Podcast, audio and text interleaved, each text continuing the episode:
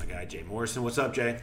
Not much. Getting ready for the season to start. We're ready. Finally, they count. Yeah, they do finally count. It's about time. It's been a little rough. It's been it's been a little rough having to think about preseason. I, we were just sort of was laughing in the locker room today. Is it sort of changes where the last month we've been talking to all those guys on the back end of the roster, and then Monday you show up like, okay, let's go talk to the real players again, and we've all forgotten about you know the the fifty first and fifty second and fifty third man of the world because let's be honest, in the big picture they really don't matter much at least right now. And I don't think they were crying over not being talked to. I don't. I, I think they were just as happy to have us see see us all talking to Andy Dalton and Joe Mixon and John Ross and and we would love to talk to AJ Green, but he's still not talking to the media. Um, he, he, was walking today; it was picture day, and he came in from the team picture walking as opposed to being on his scooter. So there is a little bit of progress in that regard. He told me he was off the scooter. I was mostly wondering why he didn't get the pimped out scooter that Tim Lukabu has. Which, if you followed me on Twitter, I, I we've had a couple of shots of the most ridiculous scooter that I've ever seen. I mean, it has it has full on handlebars, like big old rims and like turn signals and everything else. I mean, it, it's pretty impressive. He pointed out that he didn't think his injury necessitated such a glamorous scooter, and he's off his now. So I, I, I talked. To, I'm sorry, I, but I, I, talked to Tim after practice today, and he said he's glad to be off of it. He, he, he hasn't turned it in yet. He said just in case something goes wrong. So I wanted to ask him if I could have it for a day and ride it around. I mean, it looks like a lot of fun. Is but, it a rental? well, yeah. I don't think they bought it. I think it was it was just for the the temporary time of his injury. I need this. I think I need to try to make this happen. I think we need to try to hook this up for one of us. Just if I came rolling out in that thing just for one day, if it's totally rentable, I feel like that is a good way to go. I could get on a bird and we could race. Yeah. no, I'm not doing anything like that with you. We learned last week with your Kings Island shenanigans that there is that is not a good thing for me to be doing. Which, by the way, after your uh, uh, opening up salt packets, uh, not that you did this, but somebody you knew opening up salt packets on the Beast uh, thing last week. Pointed out maybe the uh, Kings Island Jay's Salt Packets uh, jerk move of the week might be a future thing that we need to do on here uh, now that we know your history. They're, they're the, I wouldn't be too hard finding a jerk move of the week in the game. It, it might be tough to. I mean, maybe we could uh, maybe we could go after the media room and, and see if there's guys that are pulling off those kind of moves or something. But uh, yeah, I, I, think that would be a, a, fun addition to the podcast. We, may we may do that. Uh, quick run on everything we got going on today. Uh, so my season prediction story is out. We're going to kind of talk through some predictions of where we see it going, where we differ, uh, some of the key things. I, have got a key number that nobody is, has probably ever talked about outside of maybe us. Uh, uh, in the media room, that I think actually might be one of the biggest differences in whether this team is relevant or not so. Uh, when we get to that, um, I want to talk a little bit about this offensive line and what exactly the expectation should be. Uh, we'll take you behind the curtain with uh, a conversation uh, with Darqueze Dennard, who was placed on PUP. And uh, I thought his reaction uh, was particularly interesting uh, in that it wasn't smiley, amongst other things. So we'll get to that. I got a Twitter question uh, that I want to get to that does sort of revolve around Andy Dalton. Of course, optimistic Bobby is here, is coming, is back this week, and he's got.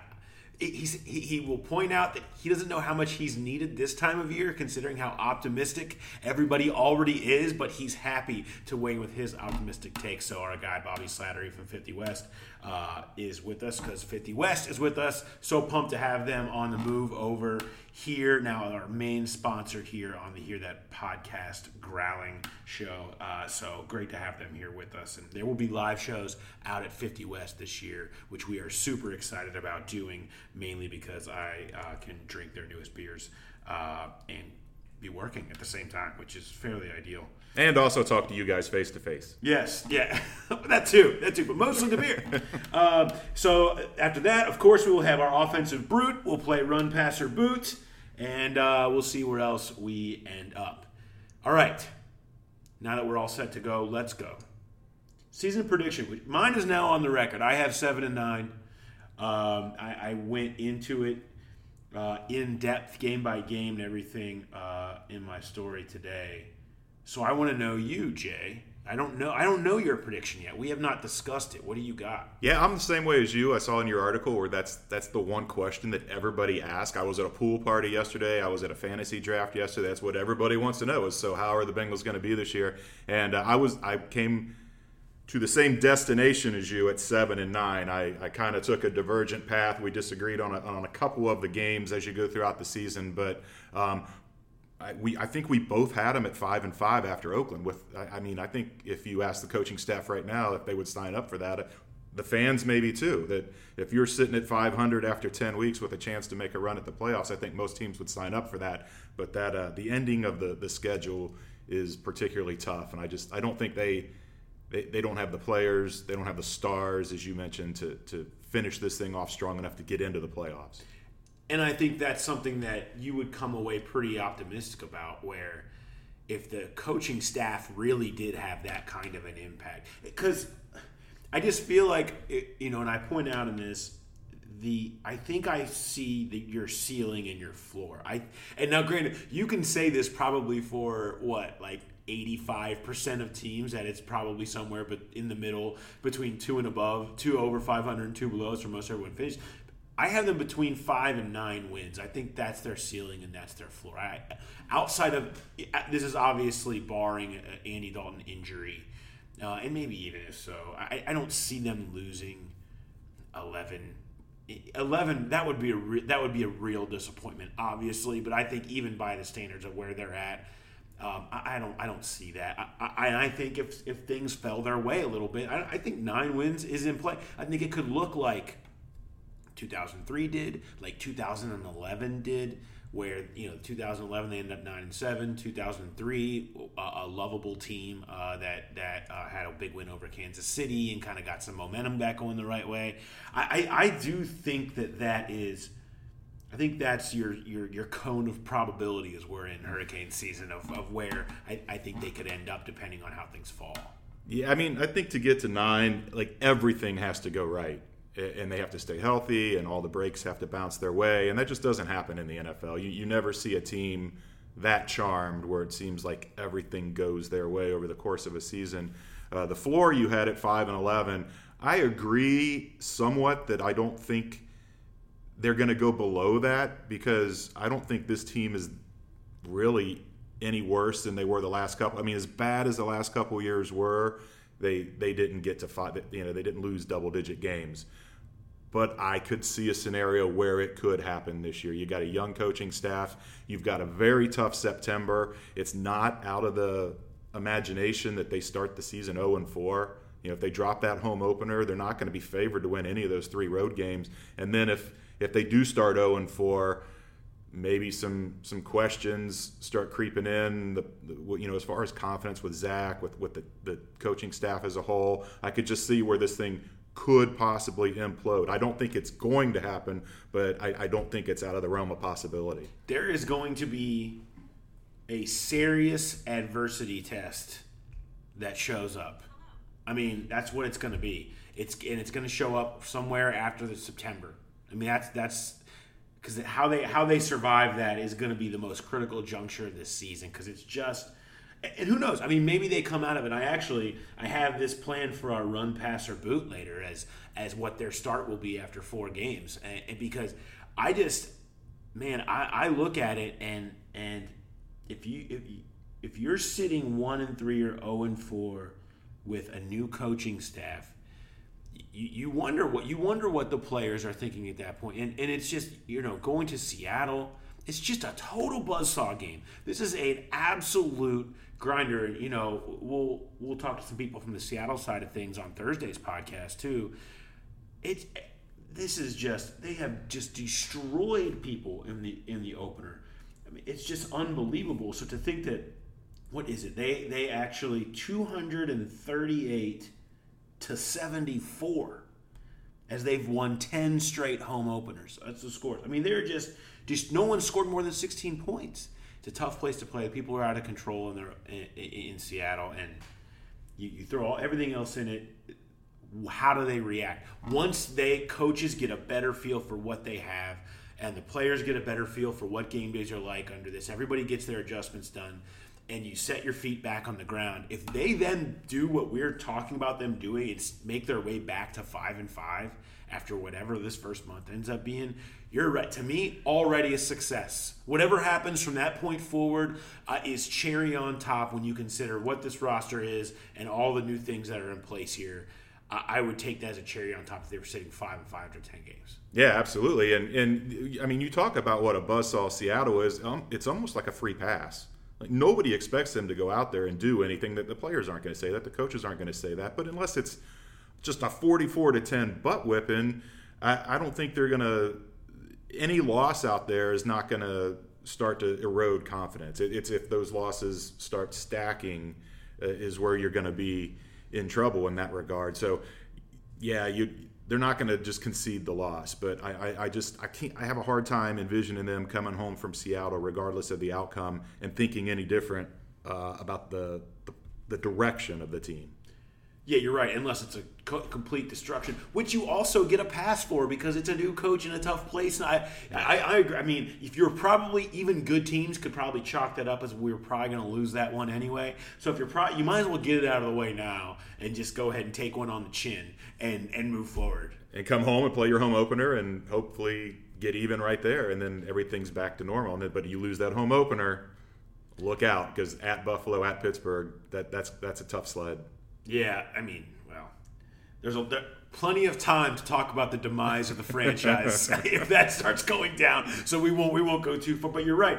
To me, that's the setup because then, and I hate I hate judging schedules um, after you know the midpoint because so much changes with teams over the course of the year. An injury here. I mean, you know, if you played, if you had San Francisco on your schedule last year you're feeling great without Jimmy Garoppolo, even though Nick Mullens put, turned in an admirable season. You know, one injury. If Baker Mayfield gets hurt, the outlook on the Bengals' entire schedule changes because you have those two December games against who the hell knows is playing a quarterback for them, and everyone's in, in a riot up there. I mean, if any things can change on the back half of that schedule, except for New England, they will be winning yes, and they will be good. We know that much in December. But so so you, you, but you see where you've got a bunch of games at home. You've got a, a bunch of games against teams that have major question marks. You know whether you're talking about the Jets, uh, you're you know who knows what with the egos. The, the full tank is on in Miami. You, you, all these things set you up where if you can survive all of this crap that is in front of you this first month of the season, you have a chance to actually do something. So we, you know, as much as we throw, we we typically will throw away some early parts of the season. You know, and, and there's a lot of people out there that point out some of the best teams essentially use the first four weeks as preseason part two a little bit that they try out some other guys at other places they try some they, they tinker with other things to see what they have so they can set themselves up for the second half of the year for this team i mean coming out and stealing a win or two early on, somewhere in those first five or six or whatever it is, uh, is absolutely going to be crucial because at that point you give this coaching staff time to get themselves together, get everything going in the right direction, and maybe, and then you get AJ Green back, and then you get Darqueze Dennard back, who's on pup, and suddenly maybe you feel a little bit of momentum if you this coaching staff is figuring things out and here comes number 18 finding a way through that though is going to be the most crucial part between relevance and pretty much irrelevance. Yeah you're right. I mean the big question is aj how soon does he come back? That's what everybody wants to know. That's and what does he look like? And what, yeah exactly. You, you know you, have written about it. He's getting older now. Um, i don't know. It, it's just he's not going to be the savior. It, it, it, he will help the offense quite a bit, but it's it's not like they can just wait until he comes in riding in on the white horse and everything is good when AJ Green gets back. I, I really wish guys that are stars that come back from injuries actually did ride a horse. Like, could you, could we, uh, Denver could pull that off because they've already got the horse there, right? Devin Bush could in Pittsburgh. Devin Bush, so could Devin White. There's many people. Nick Vigil could if he ever had a series. He's a big horse guy. William Jackson's a big horse guy. And a pig guy. and a pig guy. He could ride in on a horse while holding a pig. That would be awesome. I feel like I think you should let any player when they get introduced for a home game come out on whatever animal they want to. Chariots. I want chariots. and then they dismount from the horse and sprain their ankle, and then that's the end of that. And then uh, yeah, this is true. But or or the horse just goes absolutely nuts for being around that many people and like is just bucking people. It could end badly. I see there there's a, there's a, some problems people might have with it, but I like it. Ride in on literal AJ Green on a literal white horse week five. to Old Town Road. Told you. All right. So one other thing I want to make sure we talk about is the offensive line because I mean, it's one of these things that every fan is is is just in. They're in tatters. They're just oh, and I, and I get it. I get it. I tweet I tweeted this uh, it, earlier in the week with a hashtag. This is not an endorsement because. I, I, I totally understand. No one is looking at this Bengals offensive line and is to say, yes, they are going to maul folks, right? Like nobody nobody is sitting there and and is is excited uh, uh, of the prospect of well, if Cordy Glenn, who's got in the concussion protocol, doesn't get cleared, Andre Smith is playing left tackle. Bobby Hart, people still don't like him, and now you've got a rookie playing left guard, and Trey Hopkins is unseated. Billy Price. People are not. I, I, I get it. I really do. But here's the thing, and and tell me if you disagree with me on this. I have a little bit of a take on the offensive line, and that is, well, one, you know, in the preseason, Andy Dalton wasn't sacked; was only hit once, and they protected fairly well. The scheme helps that they are getting the ball out fast, they, that which plays to Andy Dalton's strength, and that's part of it.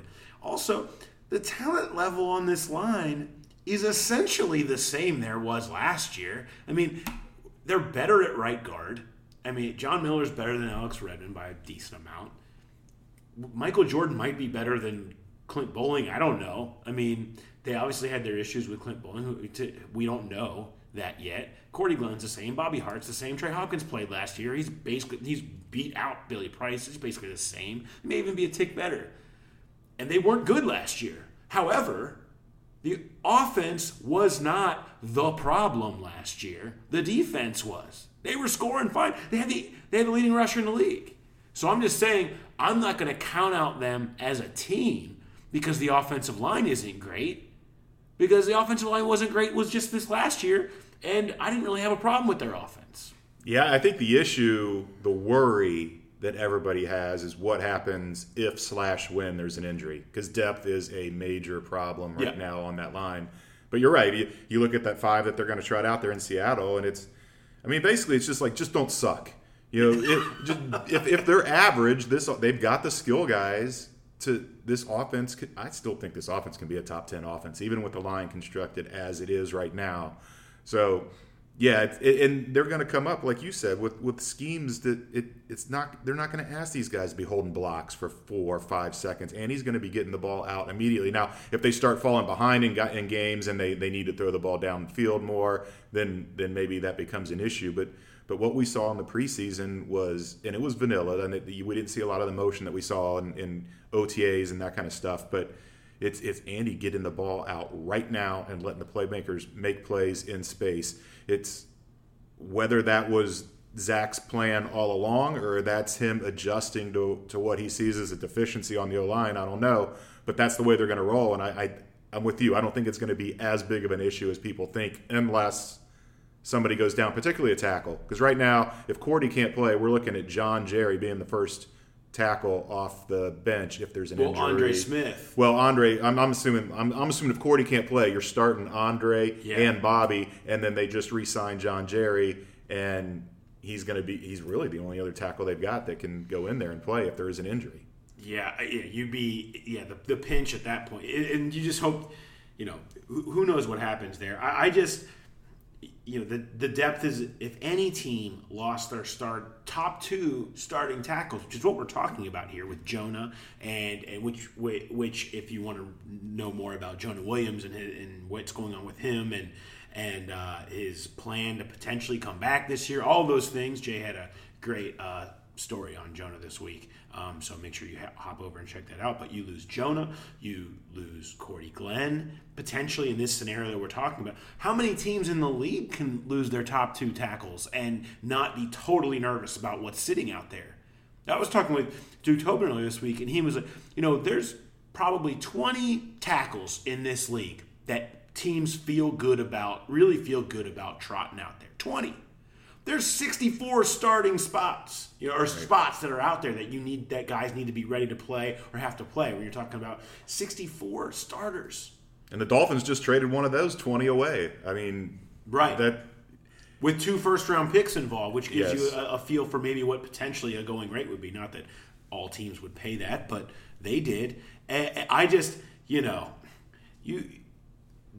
This is this is kind of part of what happens uh, but I don't think it is the total damning blow on this team that I think most fans feel like it is because look at these names and, and, think how could this team do anything? And I I, I don't know. I mean, Dalton wasn't sacked a ton last year, and Mixon ran for a ton of yards, and they got a, a, a dude who's who's a pretty strong offensive mind who's coming in here. I, I, I tend they're very aware of what they are fielding in the front five. So I don't look at it as they're just going to be out there running four wides, five wides, and asking these dudes to protect. They're they're gonna cover their butts on that, and maybe it maybe they're not going to be good enough, and maybe it is the ultimate downfall of this team potentially. But I don't think it's the the, the total be all end all. I just don't. I mean, basically, the NFL was seven on seven. That's it's what it looked like anymore. You don't need offense. I mean, I don't want to say you don't need offensive linemen. Obviously, you do, but you can work around it. And, and and Joe is so good. He doesn't need gaping holes to go through. You give him one little crease, and we've seen what he can do. And, and I, Gio is still, a, I think, going to be a big piece of this offense. Um, I'm with you. I, I just, unless there's an injury or two, I, I don't think the offensive line is going to sink this team. Uh, Joe Mixon agrees with us. And I, I actually want to point out this was a question, I want to bring this in. This is a question to him that was not about the offensive line. It was literally just a question about Jadeveon Clowney, uh, which, by the way, you don't want to see him lining up across from you if you have Andre Smith out there or whatever. But point being, the question was about Jadeveon Clowney. And as he kind of got about a sentence in, he ended up here. Here's Joe Mixon from the locker room on Monday. Uh, Clowney, uh, just seeing him since I was little, um, he's always been a freak of nature. Um, he definitely has a lot of uh, up and arounds, you know what I'm saying? So, uh, you know, our linemen, our tackles for the most part, uh, they're going to have their hands full. So, you know, they got to, you know, bow up and get ready. At the end of the day, um, you know, I'm not worried, not one bit, you know, about what um, our tackles and what our line can be able to do. Um, you know, people fail to realize that they always claim like our lineman is weak, but like they don't remember that we we got the you know what I'm saying the AFC leading rusher. Like you know what I'm saying Andy didn't put up numbers, Jeff put up numbers. You know what I'm saying TB put up numbers. Like they like they failing to realize that. But I mean, we gonna wake them up soon. You know what I'm saying? So. I mean, I'm not worried about, you know what I'm saying, none of that stuff. Joe, Joe Mixon would like to point out all the things that we've kind of been talking about here for a while, and and you know y'all gonna wake up. I mean, I, I like I like you gotta like the way Joe just he's got so much confidence and, and enthusiasm that uh, man, he's he's he's a believer, and I you know what he's got the numbers to prove it at this point. He's got that year under his belt. And he, he was in a terrific mood today because he's got his old buddy Samaje Perine back, yeah. not just on the team, but in the locker right next to him, which was Joe's request. The team went with that. Um, I agree. I, I, think he is in for a, a really big year. You kind of mentioned it in your piece, your prediction piece. Uh, I think he's going to be a bigger part of the passing game this year. And yeah, he, we, we talked. We said this a couple times. He led the, the AFC in rushing last year. Don't forget, he missed two games. If he stays healthy the whole year, uh, I just think his numbers are going to be better across the board rushing and receiving. Yeah, plans plans to use them out of the backfield a lot more too. All right, uh, before we go behind the curtain, I have a number that we need to come up with. And if, if Jay, if you need, because we haven't talked about this, if you need more time, we, you can put your number in on this on Thursday. Games played this year between Cordy Glenn AJ Green, John Ross, and Tyler Eifert. That is a core four of this Bengals offense that feels a bit like a house of cards at this point when you consider their injury history, both career and recent. AJ, we know already, is going to miss a few. We'll see what that ends up being. John is healthy. Eifert is healthy. Cordy Glenn has a concussion right now and a lot of injury history. Out of 64 games, how many do you think the Bengals will get out of those four? Are you going to give me a, an over under number, or do you want a pick of? I, I have an over under already written down, and I and I have a number that I think would literally start winning them games in my mind, and I, I will I will say those after you tell me what you think. Well, I I'm a firm believer of never bet against the trend. I, I, I really I am I am bullish on Tyler Eifert this year. I think he's gonna have a great year if he stays healthy, but we know what he but is. That's the question: that's- is will he stay healthy? So I'm I'm thinking you probably are looking at eight or less for Ross and Eifert, and ten for AJ, maybe ten for Cordy. So I'll go thirty-four. 34. I was going to set the over under number at 40. If you're basically given 10 games apiece for all of them or something like that, go give or take. If that number is 48 or higher, I have much different expectations for this offense. Uh, I, I mean, if you give me if you give me those guys playing the, that core of, of guys with injury history playing the majority, playing 12, all playing 12 out of 16 or more, suddenly I feel much different about what this offense can and should be if those guys are healthy. Yeah, because the two biggest questions I think are, are Ross and Eifert. Those are the guys who could it could be two games each. I mean, Yeah. just you when you look at their history. But yeah, I, if you're going to set that number at 40, You're on the under. I might do a mortgage payment for the under. Yeah. I need to call my wife real quick and see if that's okay. But but yeah, I would I would go way under if if, if that was the over under.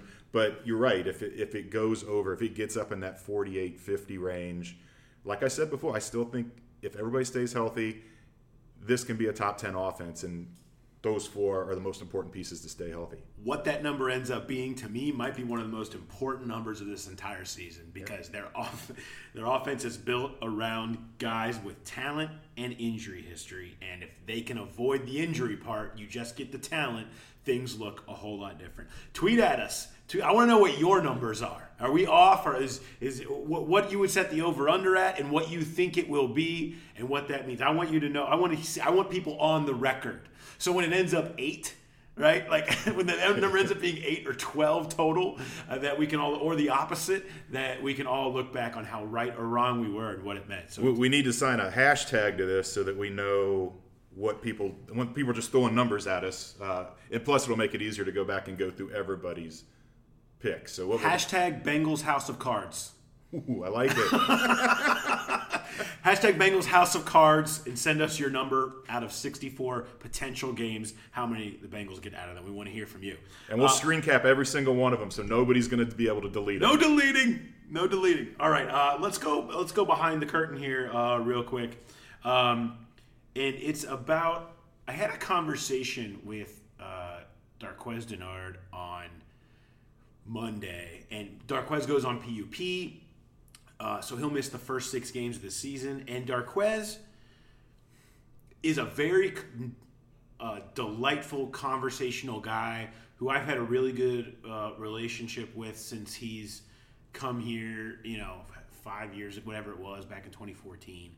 And he's uh, always thoughtful and and and, and relatively outgoing um, in the in in interviews and things like that. So I when he went on PUP, I was just kind of curious uh, his opinion on that.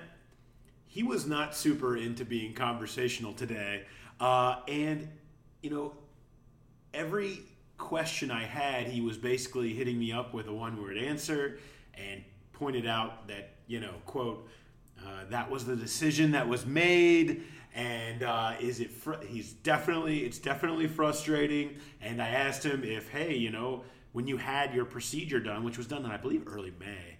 Uh, when you had your procedure done, did you think that there was any chance that you would miss any of the season? No. What did you have a setback?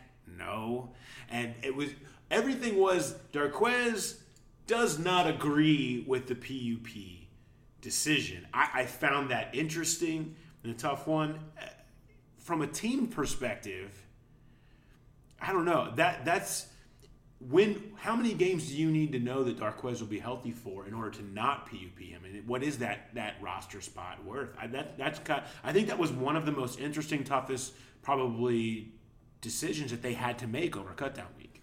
I mean, they, they know they have BW Webb that they can stick in there and be a competent slot corner. And, you know, if anything happens to him, you've got Darius that can carry you for a couple weeks.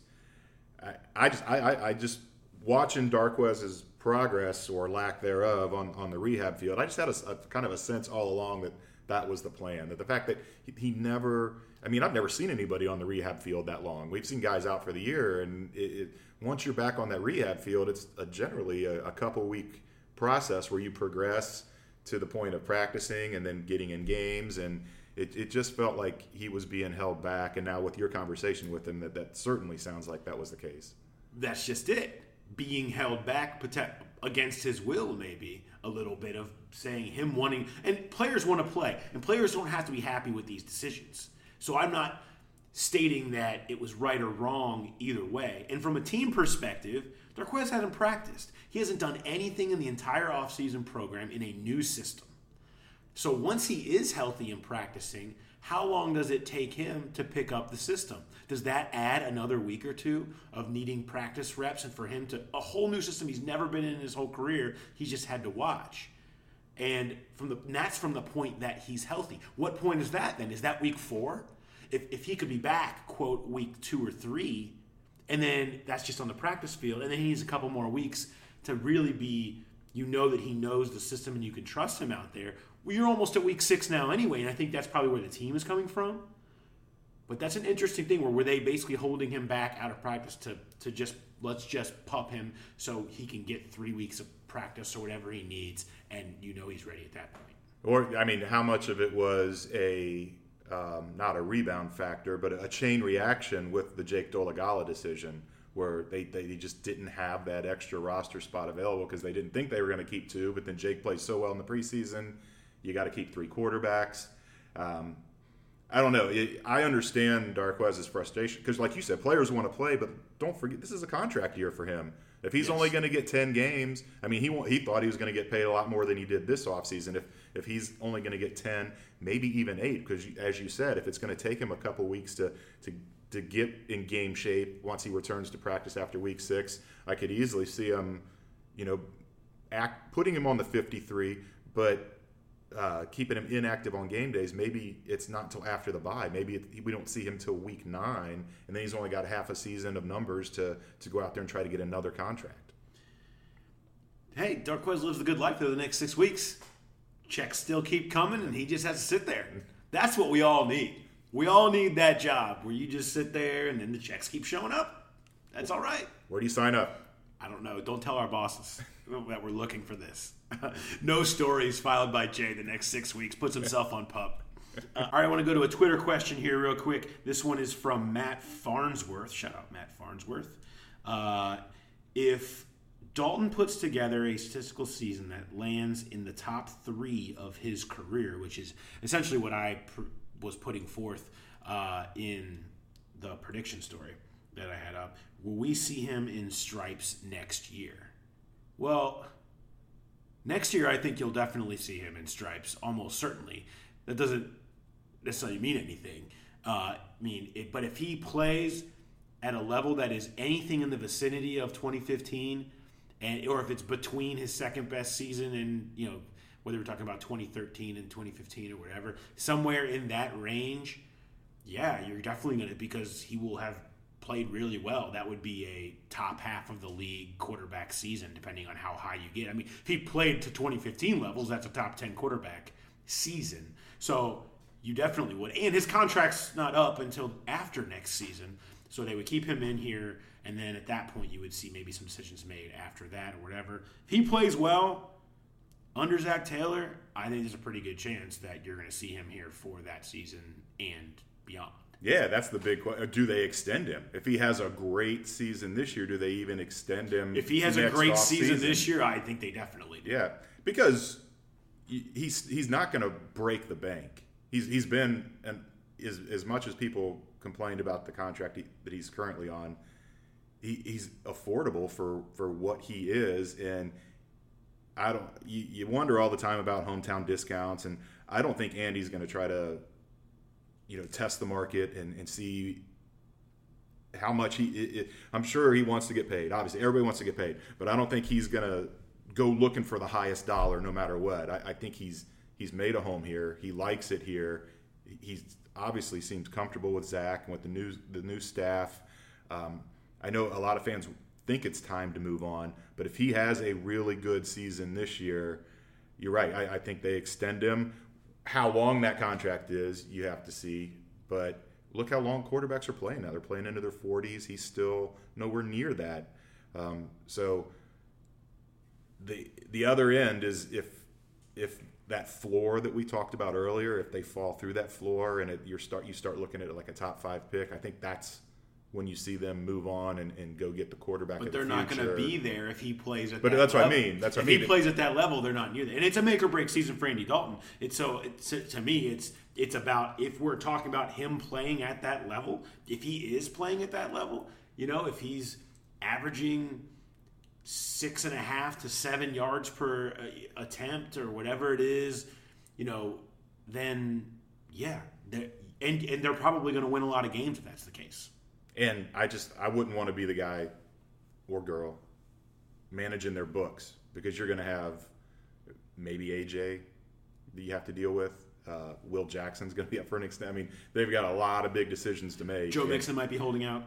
Well, let's all of that. All of that is is is in play in their as they go with their future. We have a whole off season to go into those problems, Jay. We must focus on this week. Uh, I, before we do that, I do want to hop in, and uh, it's time to talk to optimistic Bobby because he's here. He's got optimistic thoughts. He is the pulse of the Bengals fan. And that's why I love talking to Bobby. He has the real pulse of the Bengals fan. That and loads of delicious beer and a something that's turning into a campus uh, out off Route 50. So anyway, here is uh, 50 West owner and operator Bobby Slattery. Oh man, am I excited about this?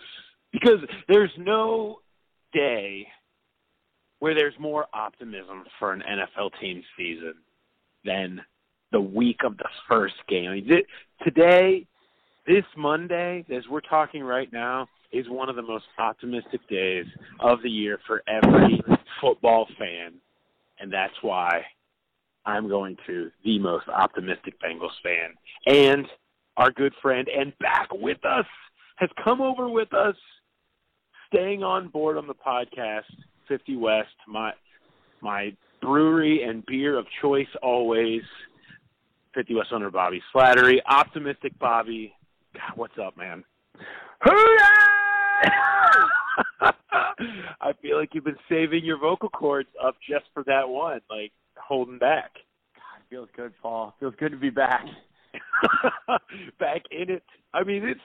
I'm, I'm, the, I'm, the, I'm the new station. I'm the new. Uh, we're in the new station. You know, I caught I caught slack on Twitter. People were people were upset. They said, "What? You know, what's up with this? Why why aren't you?" uh they, they uh, I'm, I've always been a very loyal person, and I, I, I stayed with you, and, and I got backlash. I couldn't believe it. backlash? Oh. Like that, like there was a person out there, like, hey, what's up? Why aren't you guys, uh, you know, what, what's up with optimistic Bobby? And I'm like, I, you know, I just stick with Paul. Paul's my guy. Hey, that's it. And and and God, we love having you here. And I, I you know, we'll be out there this year celebrating uh, with some some live events and many coast to coast will be uh, will be consumed uh, without a doubt. Uh, and you got you guys got all kinds of new stuff coming out now. It's like every day on your social feeds, I'm always like, there's just like a there's a, there's a new beer or something. I'm like, man, y'all are cranking out there. Yeah, we're making beers for runners. We're making uh, we're building a brewery in Chillicothe. We yeah, wait, bike- what, what what is the beer for runners? That's like there's actual like electrolytes. Yeah, yeah. Our, our brewers like drink Gatorade for like literally like two weeks straight. They were just like running tests on Gatorades, trying to break down what what it is inside of all of these uh, performance enhancing drinks. And then they took the information out of that to brew the perfect beer for for when you finish. So you know, we train. I don't know. I, we've talked about it before, but we uh, we trained 85 people for half and full marathons last year out of out of the brewery. Uh, and so we started thinking like, well, we got to start making beer for these people. Um, not that our current selection isn't, isn't good, but we just started saying like, hey, what what additional things can we do? So we've been playing around with that, and uh, we're ready to go follow Route 50. And you know, you can you'll soon be able to take a right out of our place and drive like about you know 130 miles and, and fall into the second 50 west on literally on Oh. the same road. It's gonna be good. Uh, and and then we got. Yeah, we got a bike trail coming through uh through our space and there's gonna be a whole like there's gonna be a big fifty west is gonna be a, a whole different world uh come spring of next world. It's gonna be like a campus. It is. We got we got a crosswalk. Anyways, I want to, I'm, I don't want to talk about fifty west anymore. I want to talk Uh, now. sorry, I appreciate it. I We- appreciate we, we, I were out there. We, we were out there for the punch out, and they, it was moved over. and they're Like, yeah, we're gonna have all this space. And I'm like, what? It's it's like uh you know it's seven years in the making, but uh it, it's just like a good football team. It takes a little bit to put it all together, and uh you know we've had some good seasons, but we we feel like the Super Bowl season is, is right around the corner for us. So And, and, Uh, and, and unlike this one, you guys will have an indoor facility, so like it's it's way better to attack. yeah, Yeah. Uh, all right. So here's we'll start with this. You have the most optimistic, I am assume, predictions for this. What is your prediction for this season? What do you what are you what are you feeling right now? I, I don't know how I feel about it. I mean, I, I love I love Zac Taylor. Obviously, that gets me excited. Uh, you know what I was thinking about? What keeps popping into my head? So in Marvin's first season, do you remember when uh, Peter Warrick and Ted Johnson were taking photos of each other in Cleveland? Yes. You, you remember that? You specifically remember that game? Yeah. Uh, that was like the eight and eight Kitna year. So like, I just hope this season is the exact same, and I hope that the the feeling that I got at that point in my life when those two were taking pictures of each other and being like, "Oh my God, this is so much better than anything we've ever had." Um, I just want the same feeling again. I not not it, it's not even about like a touchdown celebration with players taking pictures of each other because that's like happens all the time now. It's just it's this new, you know, it's something new, and uh, I, I, I'm excited to to see it all unfold. We'll we'll know uh, we'll know here shortly, in in less than a week, we'll we'll be Yeah. able to see what what this team's all about. the 03 season noted for a game that people still talk about is Kansas City no- Chiefs. Kansas City Chiefs, and it goes down. I think it was in our last 30 years. We had we did the best plays of the last 30 years last year, uh, last July, and number two was Peter Warrick's punt return because of what it meant. It was the P Dub game. That was and, it. And, and, and I mean, We had a real football still team. talk about that game when they, they they became Bengals fans because of that team and that season, and it was because it felt like, oh, they have you know, here's real football again here. And I think there's a thought that maybe this can be this can be that or not, of course. But I know that you believe. Yeah, that's a good thing to look at it though. I think I think that's a success. If you can create a wave of excitement like 03 did here, that that'd be a huge win.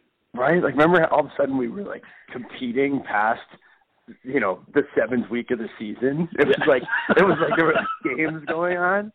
Yeah. That Kansas City games, is- it, that is the most fun. Uh, I think that's in all my years of being a Bengals fan. That that is probably the most fun game I've ever ever attended. I've been to a lot of fun games, but that was like the oh my god, this is this is real. So that's the hope. Uh, you know, there's questions. You know, like, like any year, you're gonna like, hey, what what is? I think that the core, like the the the foundation of the team we've got, we're obviously a lot better than we were then. Um, but it's Yeah. just gonna be like, hey, what happens? What, I'm excited to see the offense. You know, we, you kind of like. uh I- I'm hoping we see some new things we've never seen before. I'm assuming we do because it's an enti- entirely different coaching staff. Um, but it's uh, it's this is the easiest time. This is where I I'm I, I actually bring the least to the table because uh, there's not that many angry people out there. No, I A know. lot of people we, can we, we'll we need you. Trust yet. me, we'll need you soon. When you start at Seattle, San Francisco, is going to be good with Garoppolo, then you have a game at Buffalo, and then you have to play at Pittsburgh on Monday Night Football. Trust me, there's a chance that some adversity is going to be striking, Oh man, striking, Oh, and you are going to be needed very soon. God, Yeah, there is. uh Hey, w- w- let's let's see. Who knows? Maybe they surprise. You know, week one in the NFL, weird things happen all the time. So let's. uh It does. We'll, we'll see how it goes, and and I'm just excited to be. I'm excited to be continuing on uh, as a part of your podcast. I'm excited about your your new things you have going on, uh, and we got a new coach, and, and life's good. Uh, It's it's a beautiful day. Life is good. It is a beautiful day. Bobby, it's great to have you uh, back with us here. As always, 50 West, uh, m- the personal sponsor of every night pretty much at my house where I'm coast to coast uh, and probably one too many uh, as always, and definitely a good sponsor of Labor Day. But I'm, I'm looking forward to the the campus takeover, where eventually, like, you just build a wall around your entire, and you just you become your own township, U.S. township out there. That's what I that's what I feel like is the next step. We're we're getting there slowly but surely. But yeah, So, En- enjoy enjoy your Labor Day. Awesome. Thanks for thanks for having me on the show.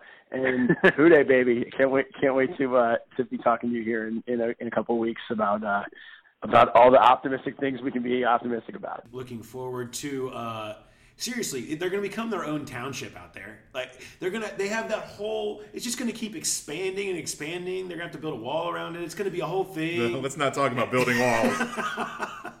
I just say it, it is un it is unbelievable uh, as we go out there. I mean, they're and then they're building a they're building a brewery in Chillicothe. I am looking for. I mean, think in the off season or whenever it is that they open up the Chillicothe Brewery. I'm all about a trip to the Chillicothe for a live podcast at the Chillicothe Brewery. Then Pit stop to OU. you and I go to OU. That's right. We gotta go. We gotta go represent. Big week for the Bobs, by the way.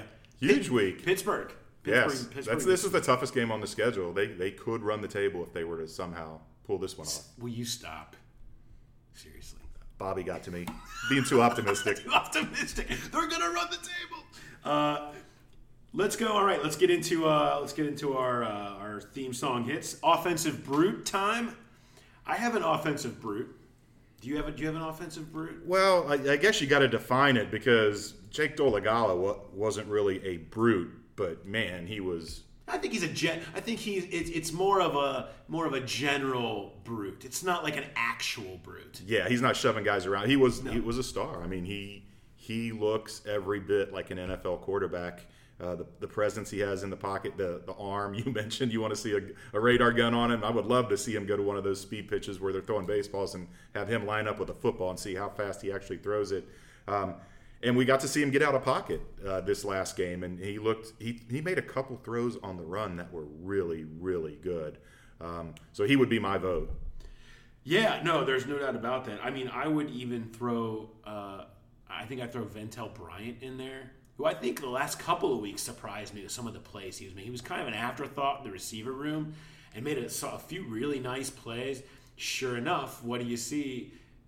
Doesn't make it through to the practice squad. He ends up Dallas liked what they saw, and they put him on their on their PS for a chance to go go play down there. But I I thought he actually showed a lot uh, this year. You see that a lot. It- it- It's kind of a testament to what chemistry means between receivers and quarterbacks because you've got a, a third string quarterback and a third string wide receiver. These guys, he's used to throwing to him, and then they get that out on the field at the same time, and you just saw that connection. It, it wasn't just this game; it was that that Giants game too. He had a really nice deep ball to Ventell.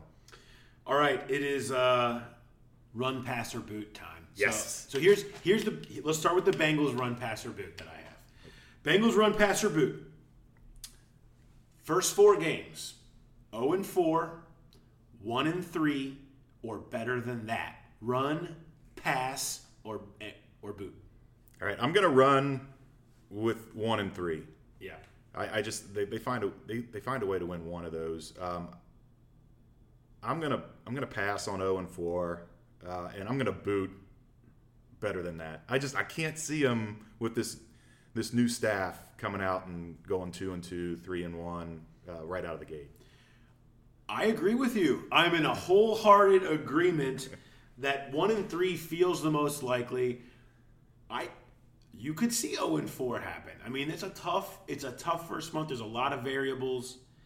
To be better, I mean, to really come out, there would have to be look, the statue would be would we already be talking casting the statue of Zac Taylor to put I know there's no Munoz. Forget it. You don't need a Munoz when you can put the Zac Taylor statue up if they're three and one or and they win on Monday Night Football in Pittsburgh. Or if they're 0 and 3 and they win on Monday Night Football in Pittsburgh. If, if they go to. Pittsburgh and win at night, he Yeah. gets a statue. Yeah, I, I just- that's a really that's a really interesting one. I I just I have a tough. It's just so tough on these new coaches, man. Every I I had this in the story. Every single coach, first year coach, lost their opener last year. 0 and 7 first year coaches were in their openers last year. It's just part of it. It's it's just not easy to do, and then you throw the schedule on top of it. Were were, uh, were all those 0 and 7 last year? Were they? They weren't rookie. They were just new. They were head coaches with First new head teams. coach, the seven new coaches. Okay. yeah. So not first oh first year head coaches. Right, so- but zero and seven to start, and then ten and eighteen in their first month. So they evened out after that. 10 and eleven after that first week. But the first week in particular, total war zone for for these guys. All right, run pass or boot for me. What do you got? All right, it's it's opening week, season opening week. So I've got three opening themed items here. Uh, we've got opening day for baseball. Yeah. We've got the opening day of the March Madness NCAA tournament, not the first four, the real opening day of that, and then opening weekend of the Premier League, which I know you're a big fan of. I, I am, but see, I'm a fan of, of of Everton, who only makes me sad once they start playing. so so that so that's different. First of all, you have to run with opening day. Like it's it's Cincinnati. I love all things that truly celebrate Cincinnati, and opening day is that. To me, it's it's number one or one two ish for me day of the year. Opening day is just too great for me not to run. I'm running with that. I'm, I'll pass on the NCAA tournament. I've got lots of love for it, but I don't know. I feel like I'm, we're usually busy, or maybe I'm even working it half the time, and it's it's it's it's great. But I'm not. But it's no opening day. And day two is the same as day one. Right. And the Premier League, like I said, it just makes me sad because Everton's going to disappoint. Like have a like this year, play Crystal Palace and go to a 0-0 draw. And you're like, uh, I waited all year to just watch these guys run around and not do anything. And so anyway, it, that that that's where uh, that's where I stand with it. That's a good one though. Do you? What's But your- Bengal fans have never related with you more. Than Yeah. Watching your team just makes you sad. well, I do. I feel like people that that uh, that are Everton. There's a few got people out there on Twitter that are both Everton fans and Bengals fans, and I feel like we're always in this discussion of some of the similarities. I think that they feel that I feel. There, there is a, there is a lot that uh, goes together. What would be yours? Well, you're not really a Premier League guy, so Yeah, that so it, it would be the same. You just you got to run with opening day. It's it's so it's a it's a goosebump kind of day. yeah. Uh, all right, so here's mine for you because I saw you posting about Walmart. Uh, what, what, did happen? Why there were drunk people at, fighting at Walmart or something? I don't know what happened. They just said that the police were there and a suspect had been tased, and I just uh, confirmed that it was not me because that, that I go to that Walmart. I, I get my prescriptions at that Walmart. Not because It's- you're often tased, because correct. you go to that It was Walmart. it was in my neighbor. It's in my neighborhood. Have you ever been tased? I have not, and I, I hope to continue that streak for the rest of my life. All right, so run, pass, or boot these Walmart-ish stores: Walmart, Meijer, and Costco. Okay, I'm, I'm going to run with Walmart just because that's where I go the most often. Um, You do strike me as a Walmart guy. It's it's in, it's enjoyable. It's I mean it is. it, it it the people watch. It's almost like going to Kings Island. It, Well, that's it- the, the people watching is really entertaining, and I feel like they do a good job of keeping stuff where it's supposed to be. Every other store, you think you know where stuff is, and they move it around every other week. And like the Walmart at Bridgewater Falls in, in Fairfield Township, I know exactly where the electronics are. I know where the pharmacy is. They never move it. So I'm going to run with them. I'm going to pass on Meijer. Um, I, I used to go to Meijer a lot when I was working covering preps and working desk shifts at the Hamilton Journal. If I needed stuff after I got off at one or two in the morning, the, the Meijer there was 24 hours. And if you go to the Meijer on the west side of Hamilton at 2 a.m., you walk out of there feeling pretty good about yourself. it is a major confidence boost. And then I'm going to pass on Cos- or boot Costco because I've never been to Costco. I, I've heard great things about it, but I've just I've never bought a membership and never been there. You didn't know that you were going to get the ultimate shout out and endorsement of the Walmart in Fairfield Township until it shows up. That's why we love. I love having someone from your side of town here, Jay. we get all the good stuff. Uh, all right, so that's uh, that's our let's run pass or boot. Anything else that you would like to add as we head on out of here? Um, no, I'm just looking forward to this season. I'm looking forward to getting out to Seattle. I've never been there. Um, yeah. I, I, you tipped me off to uh, touring this park in Vancouver. Uh, still on the fence about driving to Portland three hours to see Iron Maiden on Friday night. uh, I did rent update. a car, so it's still it's still in there. Iron Maiden update.